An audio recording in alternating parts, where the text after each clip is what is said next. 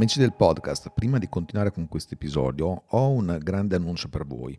Finalmente per la prima volta in Italia stiamo per organizzare il CTO Summit, la prima conferenza per leader tecnologici, CTO, engineering manager e tutti quei responsabili tecnologici che hanno a che fare con piattaforme, servizi e prodotti digitali. È la primissima volta che in Italia c'è una conferenza di questo genere con già confermati diversi speaker nazionali e internazionali organizzato dalla mia community, Sitio Mastermind, che è la community di riferimento in Italia per questo tipo di referenti. E mi raccomando, vai subito a iscriverti alla waiting list nel sito di ctosummit.it, quindi ctosummit.it, per avere in anteprima tutte le informazioni sull'evento, su chi saranno gli speaker e soprattutto per poter accedere ai biglietti in anteprima, particolare quelli dell'early bird perché già in base alla quantità di persone che sono già iscritte alla waiting list nelle prime 24 ore dall'annuncio andranno via molto velocemente. Quindi mi raccomando, vieni anche tu al sito Summit, registrati alla waiting list sul sito ctosummit.it, ctosummit.it e adesso andiamo avanti con l'episodio. Si riesce ancora ad attrarre sviluppatori validi senza avere ancora ricavi? E poi si trovano quelli disposti a lavorare in cambio di equity? Ok, allora io questa domanda quindi la spezzerei in due in effetti. Allora, da una parte azienda che non ha ancora dei ricavi. E do per scontato che quindi è un'azienda che a questo punto però abbia già dei capitali, sia partita in un certo modo, semplicemente ancora deve generare i primi ricavi, perché magari è in fase di startup, di avvio, di costruzione della propria piattaforma, prodotto, servizio, quello che è, e eh, quindi ancora non ha dei ricavi dimostrabili. Però è stato fatto tutto il lavoro precedente di innanzitutto partire con dei capitali, di creare il posizionamento di questa azienda, di definire le strategie di marketing, creare quel minimo di struttura sufficiente per far avviare l'azienda e avere anche un budget per farla funzionare, almeno agli inizi, in attesa dei primi ricavi. Okay? Quindi questo, do scontato che sia questo scenario qui. Ora, in questo scenario, ecco, sono tante le start-up fatte con questi criteri, quindi aziende serie, non la start-up fatta con zero capitali, che eh, effettivamente hanno un problema, hanno il problema di attrarre sviluppatori che credano nella loro azienda, che però è un'azienda seria, almeno come intenzioni, come impostazione iniziale, cioè è stata impostata con dei criteri imprenditoriali validi. Ecco, effettivamente eh, queste aziende hanno delle sfide, hanno delle sfide in termini da una parte di costi, perché comunque gli sviluppatori, soprattutto negli ultimi anni, qui in Italia, hanno avuto eh, un importante aumento del costo. E ancora il costo degli sviluppatori italiani, per dire, è ridicolo rispetto ad altre, ad altre nazioni ci stiamo un po' avvicinando a quello che dovrebbe essere il costo degli sviluppatori, però sta di fatto che gli sviluppatori italiani comunque rispetto alla tipica capitalizzazione dell'impresa italiana, eh, la mentalità tipica italiana, ecco, costano. costano e c'è molta concorrenza, questo nonostante questo diciamo, anno e mezzo di crisi, di, di sconvolgimenti che comunque ha, ha portato a una forte riduzione degli investimenti da parte dei venture capital, aumenti di tassi di interesse che hanno scoraggiato gli investimenti a loro volta. Nonostante questo, comunque c'è ancora molta domanda sugli sviluppatori, quindi hanno ancora delle buone leve per chiedere delle ritribuzioni importanti e per scegliere, ecco, quindi hanno ampia scelta, possono scegliere le aziende migliori. Quindi questo è un fattore, chiaramente. Però c'è anche da dire che eh, ci sono comunque molti sviluppatori che in realtà preferiscono lavorare su progetti nuovi. E in realtà, ad essere sinceri, quasi tutti gli sviluppatori vorrebbero sempre lavorare sulle cose nuove e non dover lavorare sulla manutenzione, tecnologie un po' vecchie, eccetera. Ma il mondo reale è fatto di legacy. Okay? Sta di fatto che ce ne sono alcuni che in particolare cercano proprio situazioni di questo tipo qui, ma per tanti motivi, anche per migliorare le, mh, il loro curriculum, la loro carriera, per fare esperienza, per posizionarsi meglio per futuri lavori, o semplicemente perché proprio hanno questo tipo di impostazione, non si trovano a lavorare, non si vedono lavorare in altri tipi di realtà e vogliono lavorare sempre sulle cose nuove. Ecco, quelli sono quei sviluppatori che sono molto più disposti a lavorare in startup, se ben costruite. Quindi la risposta a questa domanda è sì, si riesce ancora a trarre questi sviluppatori validi. Ripeto, c'è concorrenza, ce n'è un po' di meno rispetto ai, precedenti due anni, periodo di Covid, c'è ancora, però si possono trovare.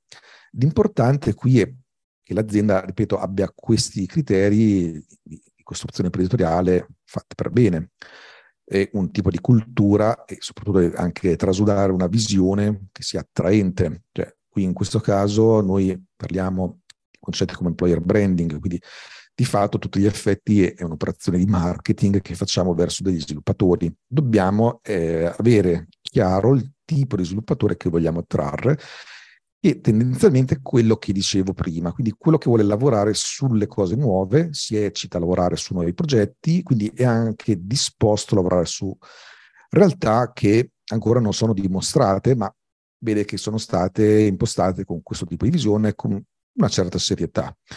Quindi spesso sono anche sviluppatori giovani che non hanno costi a loro carico, in qualche modo hanno una rete sociale, sono mantenuti e così via. E quindi questo è un po' nell'identikit del tipo di sviluppatore da attrarre. E, quindi qualcuno si può ancora trovare. Ho anche parlato recentemente con una startup perché è riuscito effettivamente a fare un po' di queste assunzioni, eh, però bisogna sicuramente mettere in, in conto che bisognerà pagare, ecco, questo sicuramente. E questo ci porta alla seconda parte della domanda, quindi se si trovano quelli disposti a lavorare in cambio di equity. Allora, qui ritorno alle premesse di prima. L'azienda deve essere avviata con un progetto imprenditoriale serio. Ecco, adesso posso capire un imprenditore di primo pelo, eh, gli mancano tante cose, eh, deve fare ancora esperienza, eh, normale, cioè, mi rivedo io di 25 anni fa, ecco, quelle fasi tutti gli errori possibili e immaginabili li ho fatti, però se partiamo con l'errore fondamentale di non avere proprio capitalizzato minimamente l'azienda e vogliamo semplicemente avere lavoro gratis, gratis poi in maniera figurativa perché lo ripaghiamo con le quote, casomai l'azienda poi dovesse decollare, e poi magari ce ne prendiamo dopo, ecco che eh, qui la cosa diventa molto, molto più difficile. Allora, intanto anche gli sviluppatori, anche quelli che dicevo prima, che comunque hanno sono in qualche modo, non hanno grandi esigenze di costi, non hanno una famiglia, magari ancora vivono con i genitori o hanno situazioni favorevoli, anche loro comunque vorrebbero essere pagati. anche qui si trovano quelli disposti a lavorare su questo tipo di progetto. Eh, anche qui ho di nuovo parlato recentemente con un altro imprenditore che è partito proprio con quel tipo di contratti no, che prevedono future quote in cambio del lavoro se l'azienda poi decolla, eccetera, eccetera.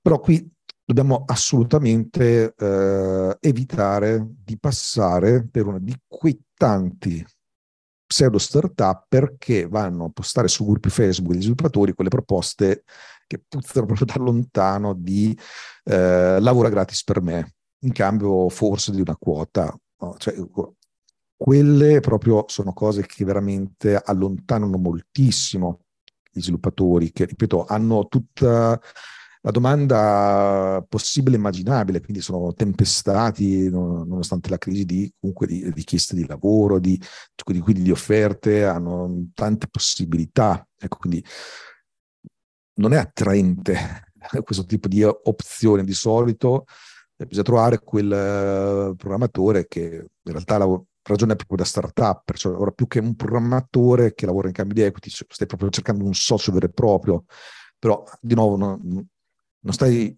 stai cercando il co-founder tecnico da non pagare semplicemente per questi motivi qua, ecco di nuovo siamo in quella situazione in cui non è un'azienda seria. I sviluppatori è difficilissimo trovarli così. Trovi quelli che sono scarsi fondamentalmente, nella maggior parte dei casi. Sì, ci sono le eccezioni, ma anche qui, proprio con base alle chiacchierate fatte, vedendo situazioni, avendo fatto check-up di aziende di questo tipo qui, avendo raccolto tante testimonianze di sviluppatori che eh, sono passati in questo tipo di situazioni non è passati, ecco, mh, è molto difficile in Italia in particolare trovare programmatori validi, visto che era parte della domanda, disposti a lavorare in cambio di equity su queste premesse. È più facile forse allora trovare più che il work for equity, ehm, un modello che possiamo chiamare build for equity, cioè più che sviluppatori, aziende che eh, costruiscono eh, o contribuiscono a costruire il prodotto, servizio, piattaforma digitale, quello che è, in cambio di eh, quote o future ricavi. Ecco, sono delle aziende che hanno questo nel loro modello, aziende di sviluppo custom, quindi in outsourcing, e un po' alla volta ci avviciniamo anche ai vari concetti, quindi un po' di acceleratore, soprattutto tipo di startup studio. Ecco, allora anche questi loro magari sono modelli un pochino più sensati, anche perché eh, tendenzialmente queste realtà qui mh, non guardano soltanto l'aspetto dello sviluppo, che per certi versi è fondamentale, ma non è il, quello forse più prioritario in molti casi. Ripeto, avere prima lavorato bene sul posizionamento, strategie di marketing, eccetera, eccetera. Ecco, queste startup studio o realtà simili, che anche qui ultimamente spuntano un po' come funghi, ne abbiamo intervistate varie, poi tra l'altro nel sito show abbiamo eh, sono diverse puntate in cui abbiamo parlato con uh, CTO referenti di queste startup studio da, da ascoltare.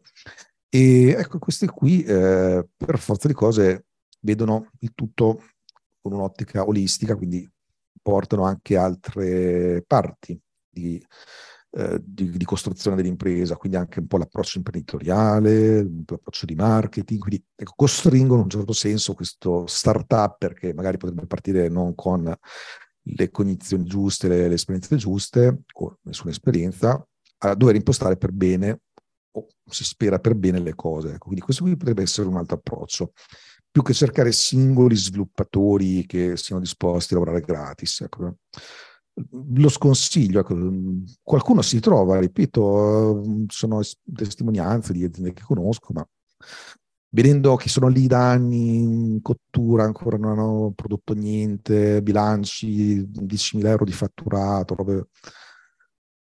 non sono cose che hanno un futuro nella maggior parte dei casi. Ecco, gli sviluppatori questo di solito lo capiscono, devono essere persone disperate o veramente di basso livello che vogliono iniziare, magari hanno eh, fatto quei corsi che da altri tipi di lavori li portano a fare gli sviluppatori e non hanno trovato ancora l'azienda, magari sono disponibili, però quello che accade di sotto è che poi non si crea un prodotto giusto, che lo si crea ma con troppe problematiche. Quindi, in generale io lo sconsiglio questo come, come approccio. La seconda parte della domanda è quella che eh, andrei un po' a cassare. Ecco, questo qui è la risposta.